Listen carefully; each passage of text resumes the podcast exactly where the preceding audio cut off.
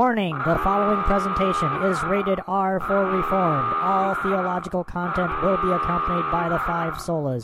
Strong and explicit Calvinistic language, persuasive argumentation, and repeated references to sovereignty.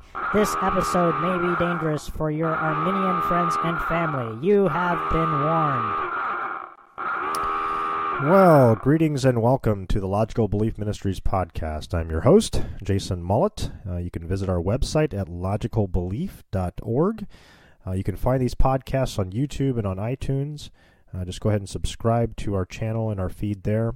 Uh, you can also find uh, all the audio and the video for this podcast and the related articles if you go ahead and click on the top menu bar item on the website uh, where it says podcast, and just go ahead and uh, you can see all of them listed there. Um, if you want to drop me a line, if you want to ask me a question or give me a word of encouragement, uh, you can send an email to jason at logicalbelief.org.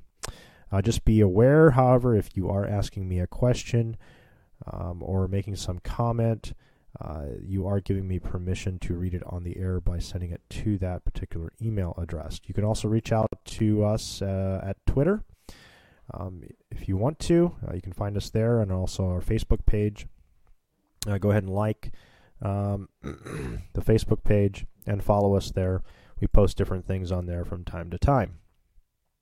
Alrighty, well, as uh, the warning at the beginning of this particular episode indicated, as all of uh, the episodes where we have discussed, uh, been discussing the doctrines of grace, uh, today's topic is going to be uh, irresistible grace. Uh, but before we jump into that, I want to uh, talk about something else that um, is important to me and I find to be beneficial for those uh, who engage in apologetics, who engage in evangelism, who giving people the gospel, um, is uh, is presuppositional apologetics. I have a couple episodes on presuppositionalism um, at the beginning of this podcast. Uh, actually, episodes one, two, and three were on presuppositionalism. Uh, but the reason I bring this up is there was recently a debate um, between uh, Jeff Durbin from Apologia Radio uh, and Apologia Church, located in Arizona, and Sye Ten Bruggencate. Uh, he is uh, the individual who put out the movie How to Answer the Fool, highly recommended, and also uh, Paul Viggiano. Uh, pastor of the church uh, where the debate took place, and they debated three atheists: uh, Bruce Gleason, Andrew Breeding and Sean Taylor uh, recently. And uh, I would encourage you, I'm going to go ahead and put uh, this particular debate in the uh, notes uh, for uh, the podcast here on the website. so that way you can go ahead and find that. So if you want to find the link to that debate, the debate was over God's existence and on the attributes of God. And the, the one thing that I just want to, um, I, I would encourage all of you guys to watch this, but the the one thing that we need to understand uh, when it comes to presuppositionalism and, and, what you have to have your ears tuned for when you're listening to unbelievers, those who do not profess Christ as Lord. Uh, that is what I would classify anyone who's an unbeliever. But an atheist is a specific type of unbeliever. But whenever unbelievers, and even more specifically atheists, when they make claims, when they argue against Christianity, when they make claims against Christianity, the thing that I would encourage you to do is look at what they're standing on. What they're going to be standing on ultimately is the Christian worldview. They cannot escape it. They live in God's world. There is no possible way for them to escape God's world. And so they will continually appeal to uh, absolutes and presuppositions which belong only within the biblical Christian worldview and are explicitly denied within their worldview. And I'll give you an example um, like this to maybe help you understand this. Is let's say that there are, are two men who live uh, here, uh, since I'm in the state of Florida, I'll give the example here. So let's say uh, there's Bob and Chris, and they live side by side in two houses. And uh, Bob has been predicting for the last year that uh, on July 20th, that there is going to um, be a natural disaster. It's going to be maybe a Category 6 hurricane. It's just going to come quickly out of nowhere. It's going to devastate the area. He truly believes this, he claims. And he is he's telling people all the time that, that he believes that this natural disaster will occur on the 20th of July. Now, Chris, his neighbor, uh, says that he does not believe this. So so Bob believes the natural disaster will occur, and Chris says he does not believe it. However, as you observe Bob and Chris's lives approaching July 20th, you will see uh, two different types of um, actions occurring. You'll see Bob; he's um, he's just going to work every day. Um, he uh, hasn't bought any additional food. He hasn't made any sort of preparations uh, for this upcoming disaster that he claims uh, that is going to happen. Um, he ha- hasn't done really anything at all. Um, he's not boarding up the windows in his house. He hasn't bought a spare generator. He hasn't. He hasn't really done anything at all. Now, Chris, on the other hand, the one who denies that this happens, that this is going to happen, he doesn't believe it at all. Is, however, uh, he's been stocking up on food.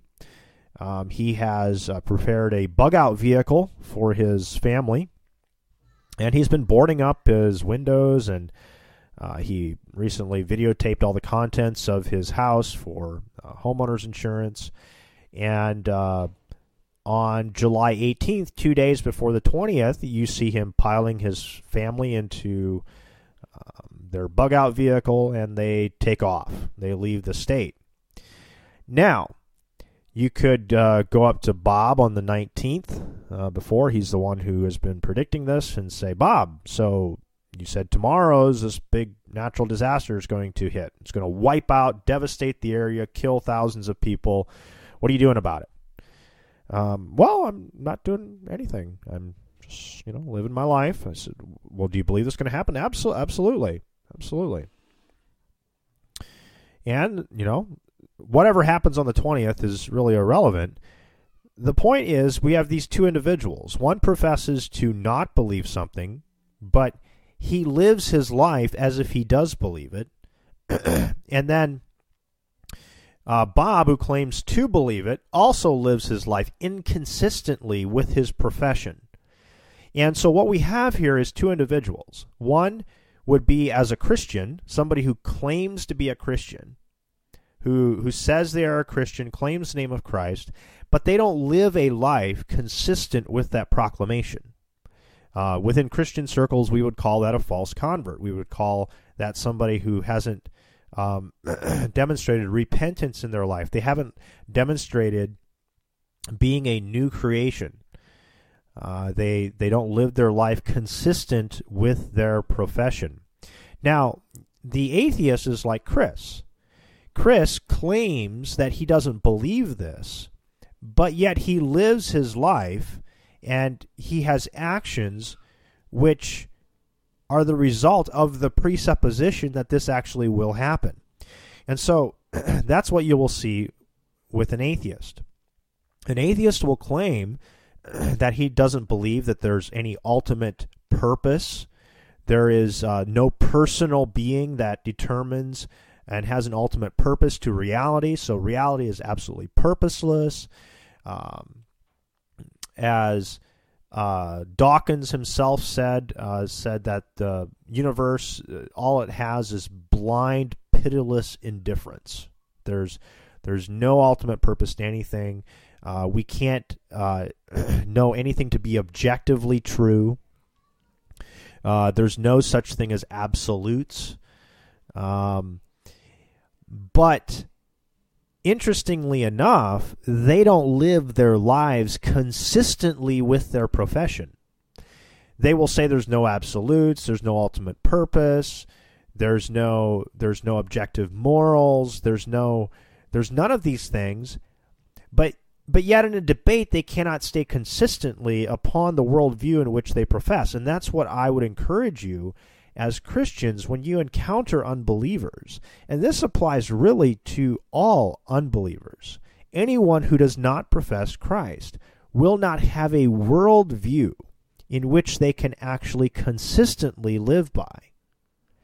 Um, and their worldview in itself will ultimately be self refuting or contradictory in nature. Only the Christian worldview is the only one that provides the necessary foundation and preconditions to make reality intelligible and uh, consistent and to provide a consistent foundation for it. So the atheist will continually, um, uh, an, an atheist actually, I would say, is the most inconsistent worldview uh, that actually exists. To utterly deny God, which is why Psalm 14.1 and other places in Scripture, it actually says, The fool has said in his heart, There is no God. Because to actually deny God's existence is a futile and foolish act because you will have to continually make absolute claims. You'll say things like, the, the atheist, for example, the hard atheist, the one who says he knows there is no God, is just the ultimate fool because he just pulled the rug out from under himself for any ability to make an absolute truth claim like that in the first place. The only way we as creatures, as creatures, have any ability to make any claim that anything is is absolutely true and certain is only if one who actually knew everything was omniscient revealed to us things in such a way that we could know them to be certain. So all of us as human beings as God's creatures actually do know things to be certain. Even an atheist knows things to be certain. He believes that nature is going to be uniform with certainty. You know, he he drops a ball. I pick up uh, my headset right here. I drop it.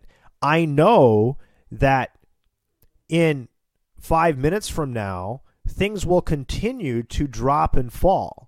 And atheists believe this too but they can't give you a justification for it. They cannot give you a reason for the principle of induction, for uniformity in nature. All they're going to be able to appeal to is, well, that's the way it's always been in the past. But that's simply begging the question. The, the question is, is how do you have confidence it will be that way in the future? You haven't experienced the future yet. How do you know that it will be that way in the future?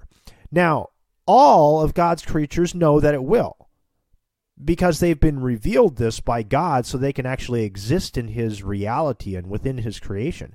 But when an atheist denies God, he suddenly just ripped out the rug from underneath his only justification for his belief that nature is uniform. Uh, we could take the laws of logic, we could take morality. Uh, we could look at those in the same way. They will, they will. These atheists, for example, in this debate, here will say that um, there's no objective morals. There's no objectable objective oughts that we should live by, things that we ought to live by. There's no standard whatsoever. But yet they'll have this debate as if there is a standard that exists. They'll hold the Christians to the law of non contradiction, for example.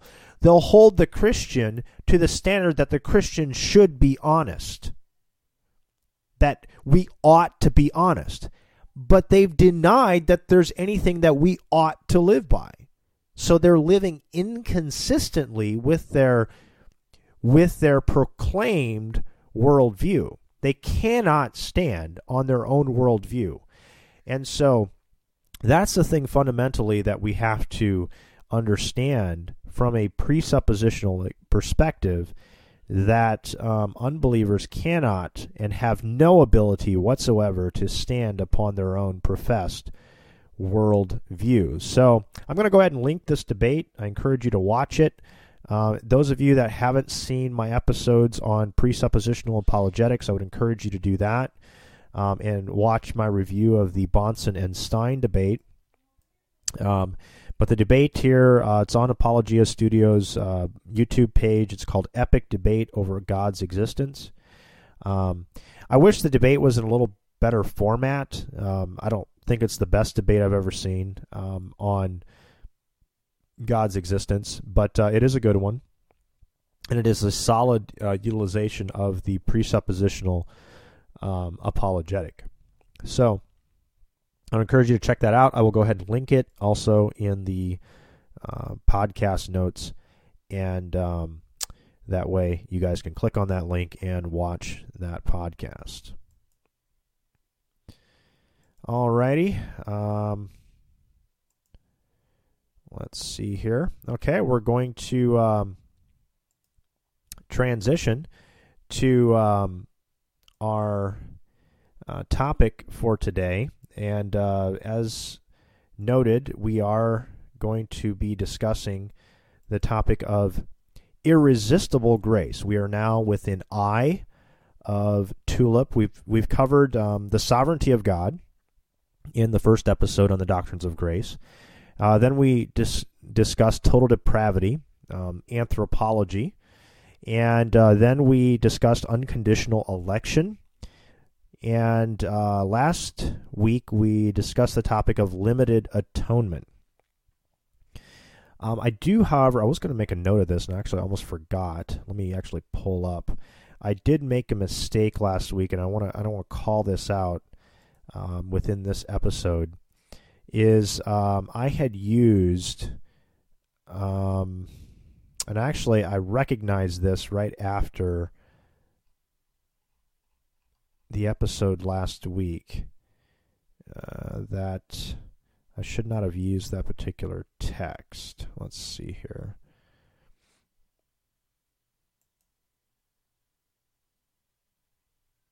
And I'm not even finding it right now. I had used a particular text.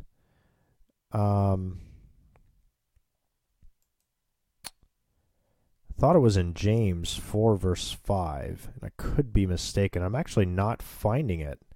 Let's see here. Let's actually pull that up just really quickly here to see if that is um, James 4, verse 5. See if I'm correct on on that.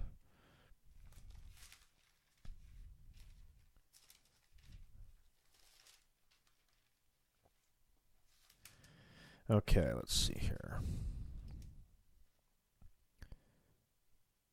Uh, not finding it here. I think it was somewhere in James. there was a verse I had used um, to demonstrate that the term "pos" uh, meant all kinds. I should not have actually used that text because it actually used the term um, uh, philus, uh, which um, maybe it's. Uh, Yes, it's actually James 3, verse 7, looks like. Okay. I think that was the verse. I'll have to go back and look at the episode for sure. But uh, I should not have used that text because where the, the term kind uh, in that text, it's the way it's translated in the ESV, would have actually come from the word philus. And so it would not have been uh, a result of uh, the term uh, pos or, or pasan, I believe it was in that particular text. So um, so I do want to you know retract that one particular verse, but there was plenty of other examples in the New Testament. I think there's like 13 other examples just in the New Testament alone, which uh, demonstrate that the term pos means all kinds or all categories or all types um, or every kind. Um, and it carries that particular meaning, and that is determined by the context in, in which it is used. So I just wanted to uh, make a correction on that um, for those of you that are listening through this series. So, um, well, today's uh, discussion, as I said, is on irresistible grace. So we want to get into um, this doctrine. And I want to first, uh, as I have in the past, I'm going to go ahead and uh, read um, a definition that I've written on what irresistible grace is. And then we'll go into some biblical texts uh, to demonstrate this. So, uh, first of all, irresistible grace is, and you can also find this definition that I've written on my uh, article on the website entitled "Is Calvinism Biblical?" So you can find that uh, what I'm going to be reading here in that uh, in that particular article. So this doctrine says that when the Holy Spirit regenerates the heart of the individual that God has foreknown and elected to salvation, that individual will without fail come to Christ in faith. The regenerated person will always believe and trust in Christ alone for his salvation because he has been given a new heart with new desires. The regenerated person has been given a new spiritual nature that both desires to and can please God. And I would be reminded of the text which says, Without faith is it impossible to please God. And then Philippians 1, verse 29, it says, uh, Not only has it been granted to you to believe, but also to suffer for his sake. So we are both granted faith by God, and this faith is by which is the means by which we can be pleasing to God. So the one thing that I want to make sure that we do have clear um, is what uh, sometimes uh, irresistible grace is strawman, and I want to go ahead and uh, deal with that particular um, issue uh, before we jump into it. And uh, I'll do that with uh, two quotes from both R.C. Sproul and John Piper. Um, R.C. Sproul says there are two types of calls from God. There's the outward call of God and the inward call of God. The outward call of God comes from the preaching of His Word. This is the general proclamation of the gospel. You can see this uh, outward call of the gospel uh, within Jesus' parable on uh, the wedding feast, where he sent out his servants uh, to call all men uh, in. But as we see at the end of that particular parable, there are many who are called, but few who are elected or chosen. It's the Greek word eklektos there. So, R.C. Sproul says that there are two types of calls from God. There's an outward call of God, and an inward call of God. The outward call of God comes from the preaching of His Word. Many share the gospel with others, but not all who hear the message receive it. The outward call of God can be resisted. In fact, apart from God's working uh, in us, we will resist this call. And so, this is where irresistible grace is often strawmanned. Uh, they'll say, well, you know, people do resist the call of the gospel. Yeah, but that's not irresistible grace.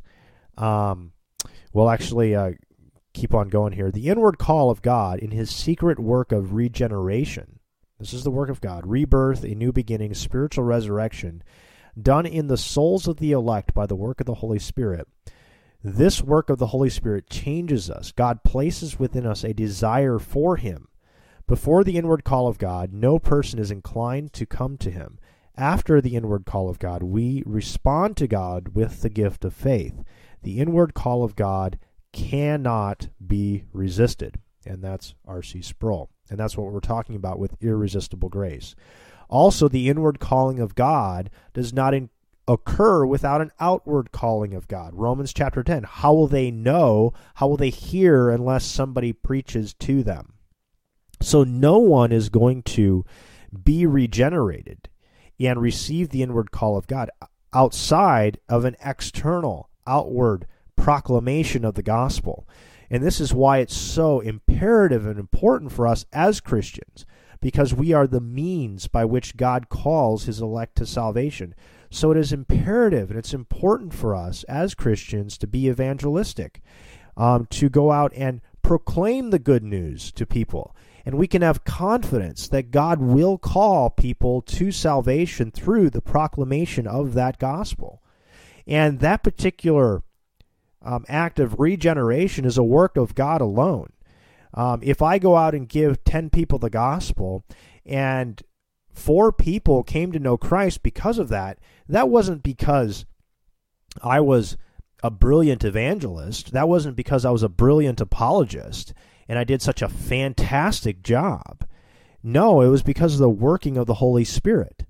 Now, we as apologists and evangelists should be consistent and proclaim a true gospel because it is through the proclamation of the truth that people come to uh, to faith in Christ. Um, but we don't. It is not our uh, eloquence which is what brings people to salvation and faith. It is the work of God alone. Uh, John Piper also says the doctrine of irresistible grace does not mean that every influence of the Holy Spirit cannot be resisted. It means that the Holy Spirit can overcome all resistance and make his influence irresistible. And uh, we'll go through some text to go ahead and bring that out. But so I just wanted to clarify that before we get into the topic of what we actually uh, mean by irresistible grace.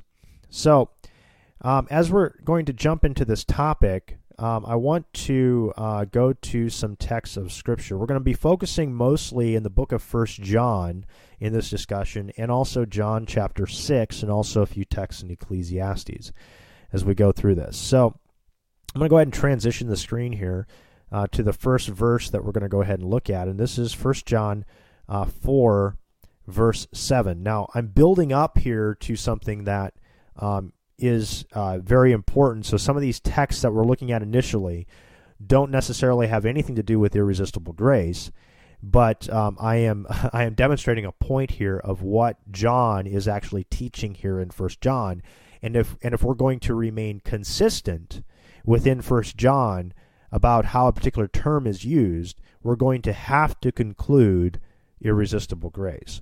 So that is where we're actually taking this. So so just so you know where we're going with this. So in First John chapter four, uh, beginning at verse seven, uh, it reads here, and you guys should be able to see this on the screen. Let me um, validate that. Okay, so we can see First John chapter four verse seven says, "Beloved, let us love one another." For love is from God, and whoever loves has been born of God and knows God. So in First John chapter 4 verse 7 here, it says that love is from God and whoever loves and here's the very critical term has been born of God. So, the question I would ask here is is the apostle John teaching here that um that we have to love in order to be born of God? Or do we love because we have been born of God? And the answer, very clearly, according to the ESV here, is because we love. God is love, and love is from God. And we love because we have been born of God. It is a past tense action. And the actual word here in the Greek um, is gagenete. Gagenete. And you can actually see it right here. Um, in the Greek text, we have theon gagenete right here. Ton theon gagenete. Um, and so, of uh, God have been born is literally the rendering here. So, whoever loves um, of God has been born. And uh, gagenete is uh, so it's a verb. So it's it, so we're going to go through here what uh, how the, we're going to break down this particular um, verb gagenete because it's very important. So it is a it is is a verb. It is in the perfect tense. I'll talk about what the perfect tense is.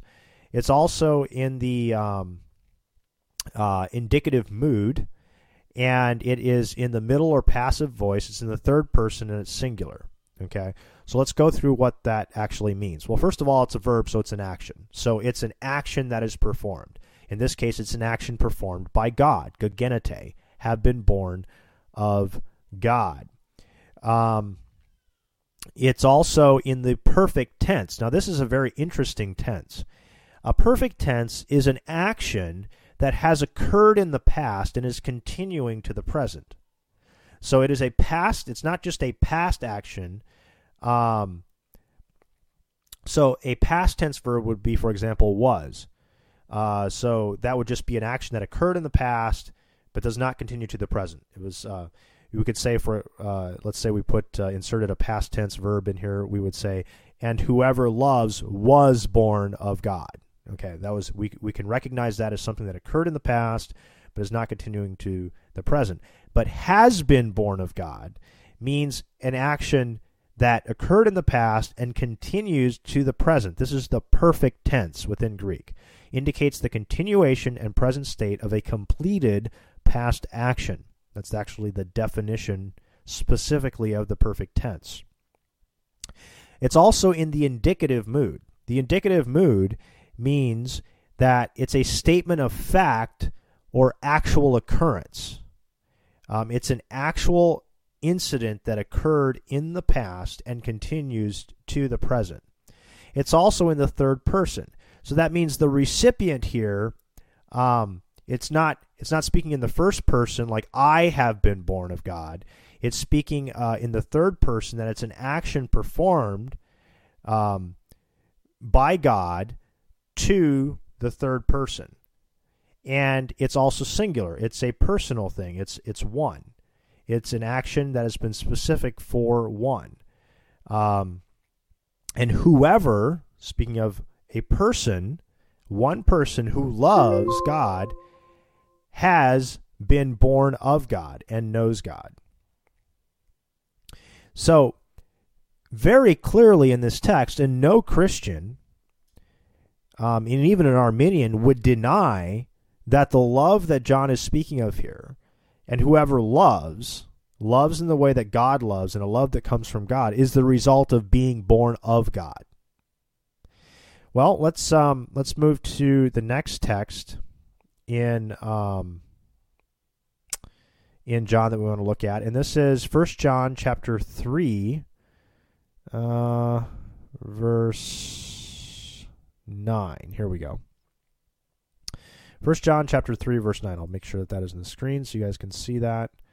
Um, so we see here that uh, in First John chapter 3 verse 9, no one born of God makes a practice of sinning. So that's a different um, that's in the aorist tense there, practice of sinning. It's continual uh, continued action. For God's seed abides in him, and he cannot keep on, once again in the aorist tense, uh, a continual practice of sinning because he has been born of God. Once again, we have the word gagenete here. Um, exact same as we talked about before. It's a verb in the perfect tense, uh, indicative mood, uh, passive voice, third person singular. So uh, we we see it here, right here again in the Greek text. We have been ton theon gagenete, of God have been born, has been born. Um, so, no Arminian, once again, would disagree here that one who does not continue in a in a lifestyle or practice of sinning, the one who who doesn't do this anymore, it's because of the result of having been born of God. He has been born of God. That that person has been born of God. No Arminian would disagree with that. Um, so let's also go to another text, um, and this is uh, jumping out of First John, and let's look at how Paul uses the term um, gagenete. So in uh, Galatians, um, chapter 4, verse 23. Let's validate you guys can see that. Okay. Uh, Galatians 4, verse 23. It says, But the son of the slave was born according to the flesh, while the son of the free woman was born through the promise. So here we have um, uh, Sarka gagenete.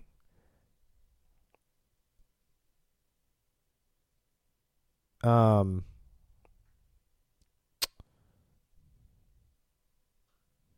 uh, the flesh, uh, Sarka was born of the flesh was born. So no one would deny here that in Galatians four twenty three that uh, Paul or yeah Paul here is speaking of uh, Abraham's two sons, uh, one born of uh, uh Sarah, uh, which is of the free woman, and the other one born of Hagar, which was Ishmael, Ishmael and Isaac here, and no one would deny that this is a past action that occurred. And because Paul is making a theological content here, he's talking about the son of the slave was born, has been born according to the flesh, uh, because he's making a theological application to the present for those that are in Christ and those that are not in Christ.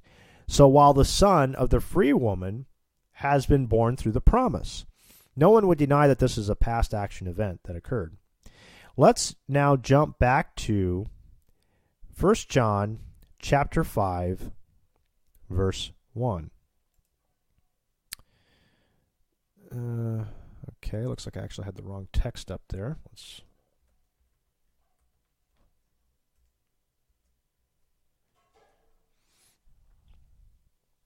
Okay, let's find it here. First John chapter 5 verse 1. Let's ensure that you guys can actually see that.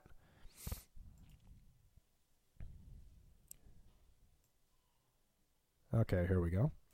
So, in First John chapter 5 verse 1, it says that everyone who believes that Jesus is the Christ has been born of God.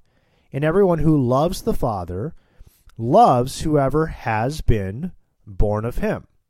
So here, once again, we have gegenete in the exact same perfect, indicative, passive, third singular uh, form. Here we have ton theon gegenete of God have been born. And now the contention here is though because as a reformed person who believes in the doctrines of grace, I believe that we believe God and we put our faith and trust in Christ because we have been born of God, because we have been regenerated by the Spirit of God. So, everyone who believes that Jesus is the Christ, who believes that he is the Messiah, the one who has come to save his people from their sins, everyone who believes that Jesus is the Christ has been born of God. We are not born of God as a result of first believing. No, we we believe in God and we believe in Christ as the Messiah because we have been born of God, a past action that is continuing to the present. And so it's unmistakable here in 1 John chapter 5 verse 1 that regeneration is an act of the Holy Spirit by which he calls his people to repentance and faith through the act of regeneration. Um, some additional scriptures I want to look at, um, which uh, talk about and uh, ir- irresistible grace, and it's in Colossians one verse thirteen. He's speaking of uh, he's speaking to Paul is speaking to the elect believers in in uh, Colossae, and he says here in verse 13, He has delivered us from the domain of darkness and transferred us to the kingdom of His beloved Son. Here, once again, we see an action of God. In 2 Corinthians 4, verse 6, For God who said, Let light shine out of darkness. So the same God who in Genesis chapter 1 said, Let there be light, has also done this. For God who said, Let light, shine out of darkness, has shown in our hearts to give the light of the knowledge of the glory of God in the face of Jesus Christ. We notice in Deuteronomy chapter 30, verse 6, it says, And the Lord your God will circumcise your heart and the heart of your offspring, so that you will love the Lord your God with all your heart and with all your soul, that you may live. So notice here that the act of circumcision of the heart is what precedes the person loving God with all their heart and with all their soul. It's the act of regeneration.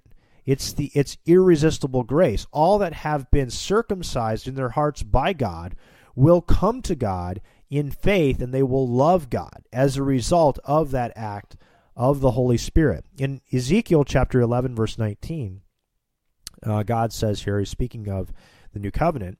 It says, I will give them one heart, and a new spirit I will put in them. I will remove the heart of stone from their flesh, and give them a heart of flesh, so that they may walk in my statutes, and keep my rules, and obey them. And they shall be my people, and I will be their God. So notice once again what precedes the action of us walking in his statutes and keeping his rules and obeying them, which is including God does command men everywhere to repent. Uh, Acts chapter 17. God commands men everywhere to repent and believe the gospel. But the only way we will do that, we will always resist the call um, of the general call of the gospel. Um, we will always resist that outside of the Holy Spirit regenerating us and giving us a new heart and taking out our heart of stone. Uh, prior to God actually saving us and regenerating us, our heart responded to God in the same way as a rock does. Uh, you ever try to have a conversation with a rock? You ever tried to have fellowship and a personal relationship with a rock? Well, you're not going to get very far. and that is exactly how it is with us and God until God Himself takes away the heart of stone and gives a heart of flesh. In Ezekiel 36, verse 26, it says, And I will give you a new heart, and a new spirit I will put within you. I will remove the heart of stone from your flesh, and I will give you a heart of flesh. I will put my spirit within you, and cause you to walk in my statutes, and be careful to obey my rules. So we see here again the act of God which God by which God preveniently goes in and regenerates a person and calls them then to walk in his statutes and in his ways. And in fact, this is the cause. Explicitly here it says, and cause you to walk in my statutes and be careful to obey my rules. So this is an act of God. This is irresistible. The unregenerate sinner um, does nothing to stop God from taking out his heart of stone and giving him a heart of flesh. It's an act of God. Um, it cannot be resisted. When God determines to save an individual, he actually saves them. Isaiah 46:10, I accomplish all that I purpose. Uh, 1 Peter 1 3, it says, Blessed be the Lord, be the God and Father of our Lord Jesus Christ, according to his great mercy he has caused us to be born again to a living hope through the resurrection of Jesus Christ from the dead. So notice it is God who is the cause of us being born again. It's not us. We're not the ones who initiate it. It's not our free will that determines whether we are saved or not. Um, it is a work of God by which He causes us to be born again.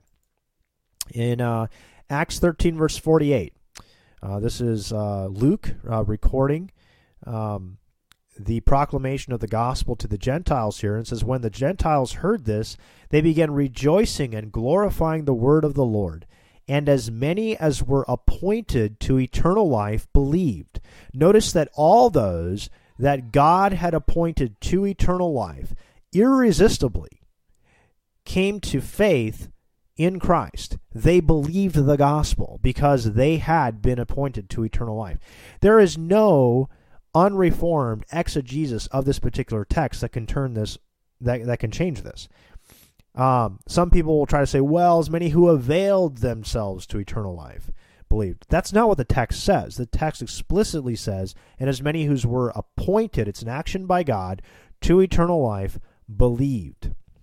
In Acts 16, verse 14, we see the uh, testimony of what happened when Paul uh, preached the gospel uh, to a woman named Lydia in the city of Thyatira. It says in verse 14, one who heard us was a woman named Lydia from the city of Thyatira, a seller of purple goods, who was a worshiper of God.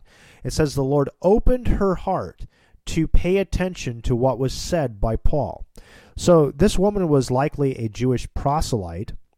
Um, she was probably Greek, but she followed Jewish practices.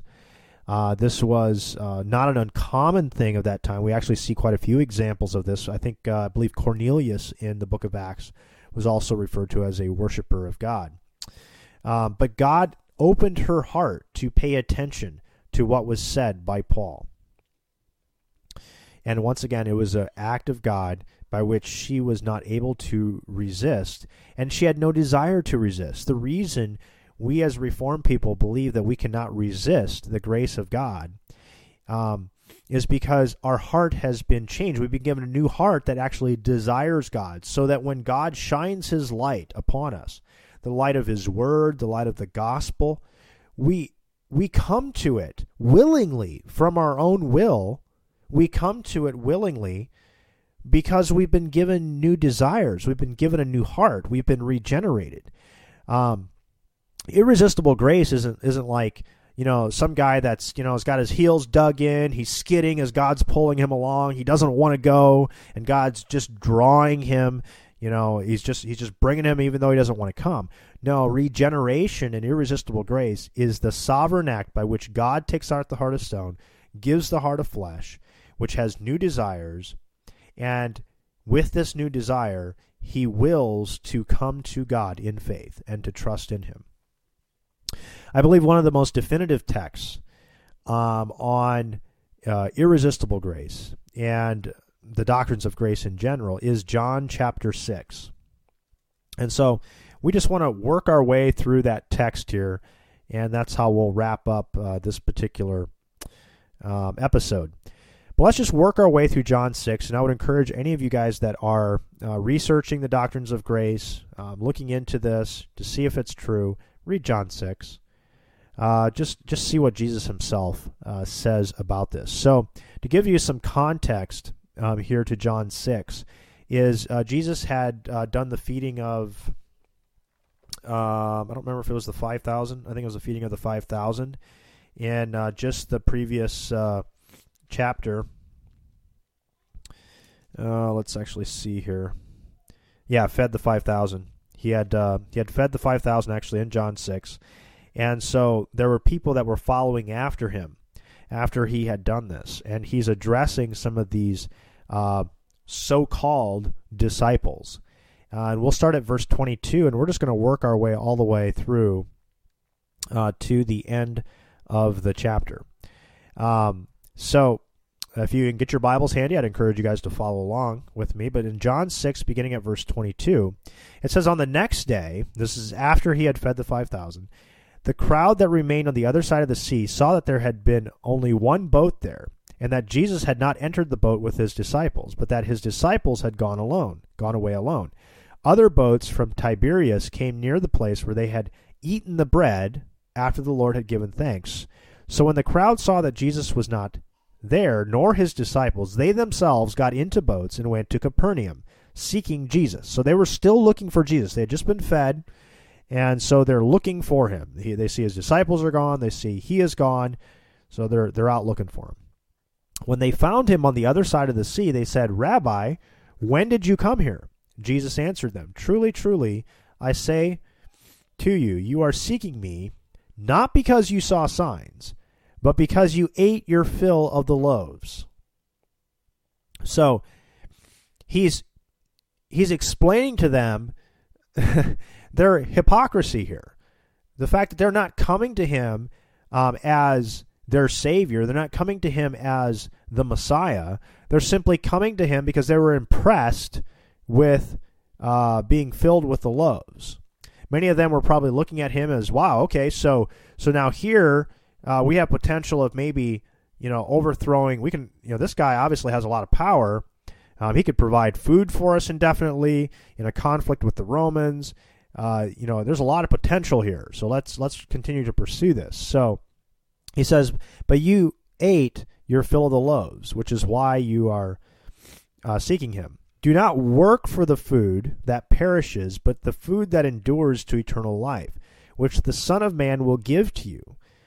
For on him God the Father has set his seal. And so Jesus here is encouraging them to not to not go after food that perishes like the bread that he had given them the other day, but instead to seek for the food that endures to eternal life. Now he's going to say something later on the passage here that really offends them, which uh, which uh, flows from this here particular statement. But he says here, which the Son of Man will give to you, for on him God the Father has set his seal. So it is the Son of Man who gives the food which endures to eternal life for all who believe. And they said to him, What must we do to do the works of God? So they're saying, they're asking him, So what do we do? What is it that we do to do the works of God? Now, this is a very interesting response that Jesus gives them here. Jesus answered them, and he goes, This is the work of God that you believe in him whom he sent. So when they asked what works they can do to be doing the works of God, what do they have to do to be doing the works of God? Jesus answered them, No, it's actually the work of God that you believe. It's an act of God.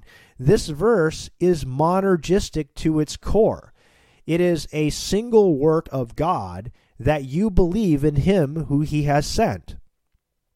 So they said to him, then what sign do you that we may see and believe you?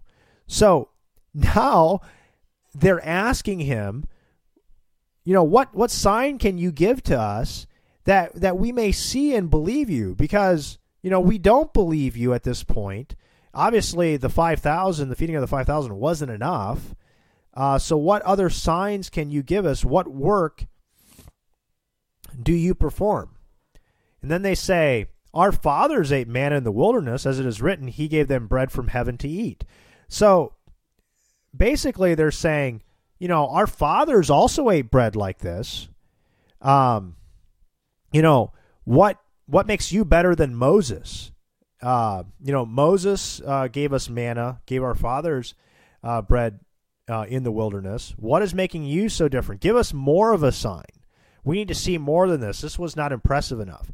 Jesus then said to them, Truly, truly, I say to you, it was not Moses who gave you the bread from heaven, but my Father gives you the true bread from heaven.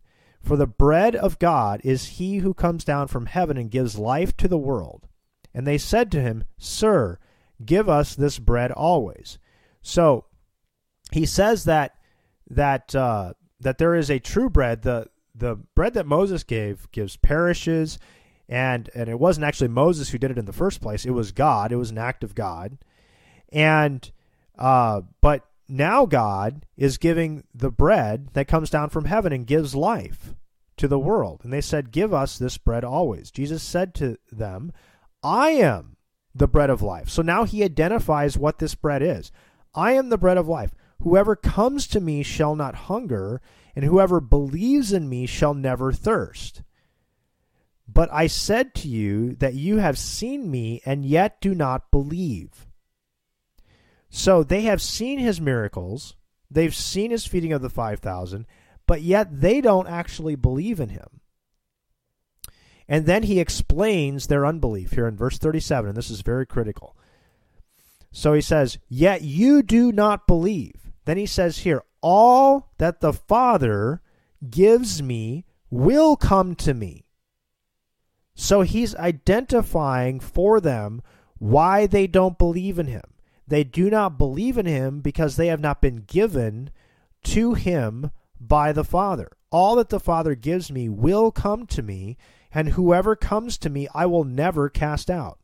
So all those that come to God in Christ in faith, he never casts out, and all those that come have been given by the Father to the Son.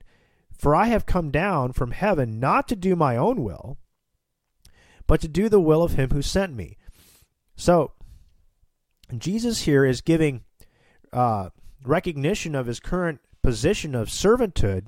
That in Philippians chapter 2, he says he uh, uh, came in the form of a servant. He humbled himself so that he has he's he's now here to do the will of the Father. He has submitted himself here to the will of the Father and he's coming down to do the will of the Father. Um, and then he continues on in verse 39 and this is the will of him who sent me so he didn't come to do his own will but the will of him who sent me and now this is the will of him who sent me who is the father that i should lose nothing of all that he has given me but raise it up on the last day so he had just said in the previous verse that all that the father gives to me will come to me And then he says, And this is the will of him who sent me, that I lose nothing of all that he has given me, but raise it up on the last day. So notice a consistent um, uh, proclamation by Christ here that all those given by the Father to the Son come to Christ, and all those that come to Christ are raised by the Son on the last day without failure. If you have been given by the Father to the Son, he will without fail. He will lose nothing, and he will raise everyone that have been given to him by the Father on the last day.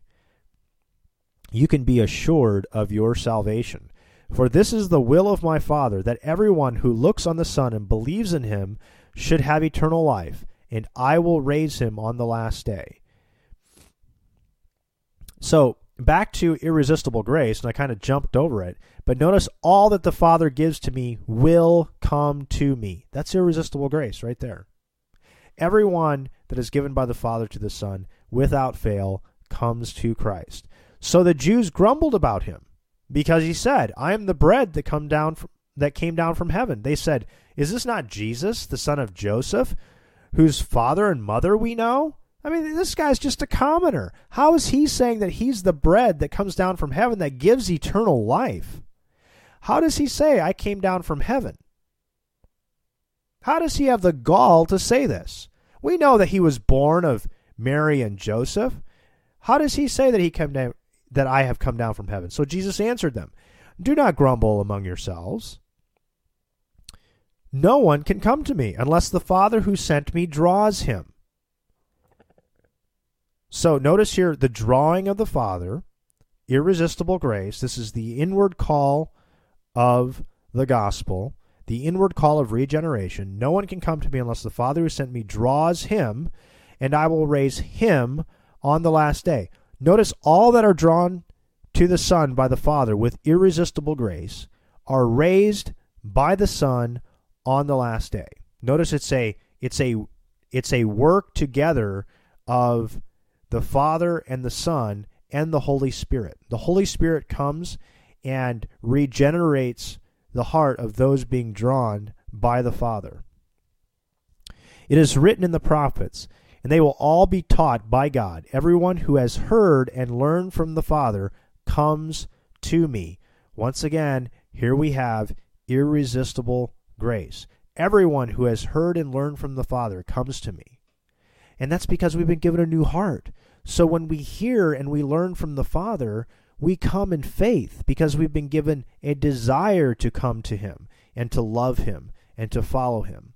Um, Augustine says here about um, verse 45, it says, the, kind of teaching that we were talking about, this is uh, Augustine uh, from the um, uh, fourth century, it says, the kind of teaching that we are talking about is spoken of by the Lord when he says, Everyone who has heard and learned from the Father comes to me in John 6 45. So if someone does not come to Christ, we cannot correctly say of him, He has heard and learned that he ought to come to Christ. But he is not willing to do what he has learned. It is indeed absolutely improper to apply such a statement to God's method of teaching people by grace. For if, as the truth says, everyone who has learned comes, it follows, of course, that whoever does not come has not learned.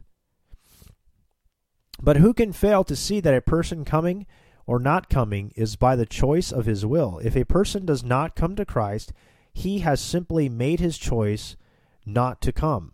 But if he does come, it cannot be without assistance. Such assistance that he not only knows what it is he ought to do, but actually does what he knows. And that sums up irresistible grace right there. But if he does not, but if he does come, speaking of the one who comes, who has heard and learned from the Father, but if he does come, it can not be without assistance. Such assistance that he has, that he not only knows what it is he ought to do, but actually does what he knows. And that is Augustine. Uh, going on in verse 46, it says, Not everyone has seen the Father, except he who is from God. He has seen the Father. We're going to actually uh, jump down here uh, to verse 63. There's quite a bit of text in here. So I'm going to actually jump down here, to kind of shorten this up here a little bit. We're going to jump down to verse uh, 63. Um, it is the Spirit who gives life, the flesh is no help at all. Once again, it is the irresistible grace, gracious act of the Spirit of God. Once again, I talked about the triune uh, work, uh, economy of the triune God who brings about salvation in, in God's people. Here we see in verse 63 it is the Spirit who gives life. The flesh is no help at all. But also notice in this verse that while it's also an act of the Spirit of God, the flesh contributed nothing contributed nothing whatsoever. This is why also it says in Romans 8, verse 8, it says, Those who are in the flesh cannot please God. They have no ability to do anything pleasing to God. Uh, the words that I have spoken to you are spirit and life, but there are some of you who do not believe. For Jesus knew from the beginning who those were who did not believe and who it was who would betray him. And he said, This is why I told you that no one can come to me unless it is granted to him by the Father.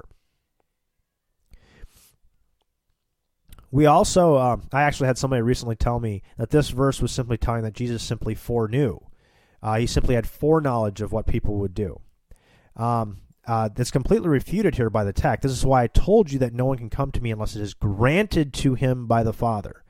Um, it doesn't have anything to do with Christ looking forward through time and seeing who uh, it would um, uh, who would make the choice of believing in him. And this is actually um, refuted in John chapter 13, verse 17. He's actually speaking to uh, the disciples uh, during the Last Supper.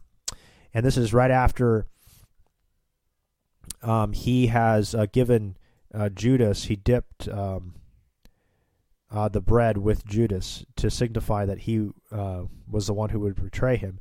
In John 13, verse 17 says, If you know these things, blessed are you if you do them. I am not speaking of all of you. So he's saying, Blessed are you if, if you do them. He's speaking of his true disciples here. And he wasn't speaking of, of Judas. I am not speaking of all of you. I know whom I have chosen. So notice here that he didn't choose Judas um, to know these things. It says, But the scripture will be fulfilled. He who ate the bread has lifted his heel against me. I am telling you this now before it takes place, that when it does play, take place, you may believe that I am he. And by the way, this is a quote from Isaiah 43:10, which I want to get into sometime with the deity of Christ. It's a beautiful example of the deity of Christ here, but that's not really the point of this. The point of this is that uh, in the end of John chapter 6, Jesus wasn't saying that um, that uh, he simply uh, foreknew um, those who would make the choice of believing in him. No, says this is why I told you no one can come to me unless it is granted to him by the Father. And then in John chapter 13, verse 17 through 19, he actually says that He's not speaking of all of them uh, that know these things because he knows whom he has chosen. In John 15, verse 16, says, You did not choose me, but I chose you and appointed you that you should go and bear fruit, and that your fruit should abide, so that whatever you ask the Father in my name, he may give to you. So he's telling his disciples here that they did not choose him, that he chose them. He is the one who chose them, that they should bear fruit. And so uh, that is um, the end of our discussion here on irresistible grace. I uh, hope that uh, this was uh, beneficial to you and uh, you enjoyed this. Um, uh, hope you guys join us next week and we will finish up um, Tulip and we'll discuss Perseverance of the Saints. I also encourage you to go ahead and watch the uh, the debate that I referenced, and uh, you can go ahead and find that as noted before in the show notes. So thank you for joining us uh, today, and um, send me an email or let me know if you've been enjoying these, and uh, God bless. Don't you know that the unjust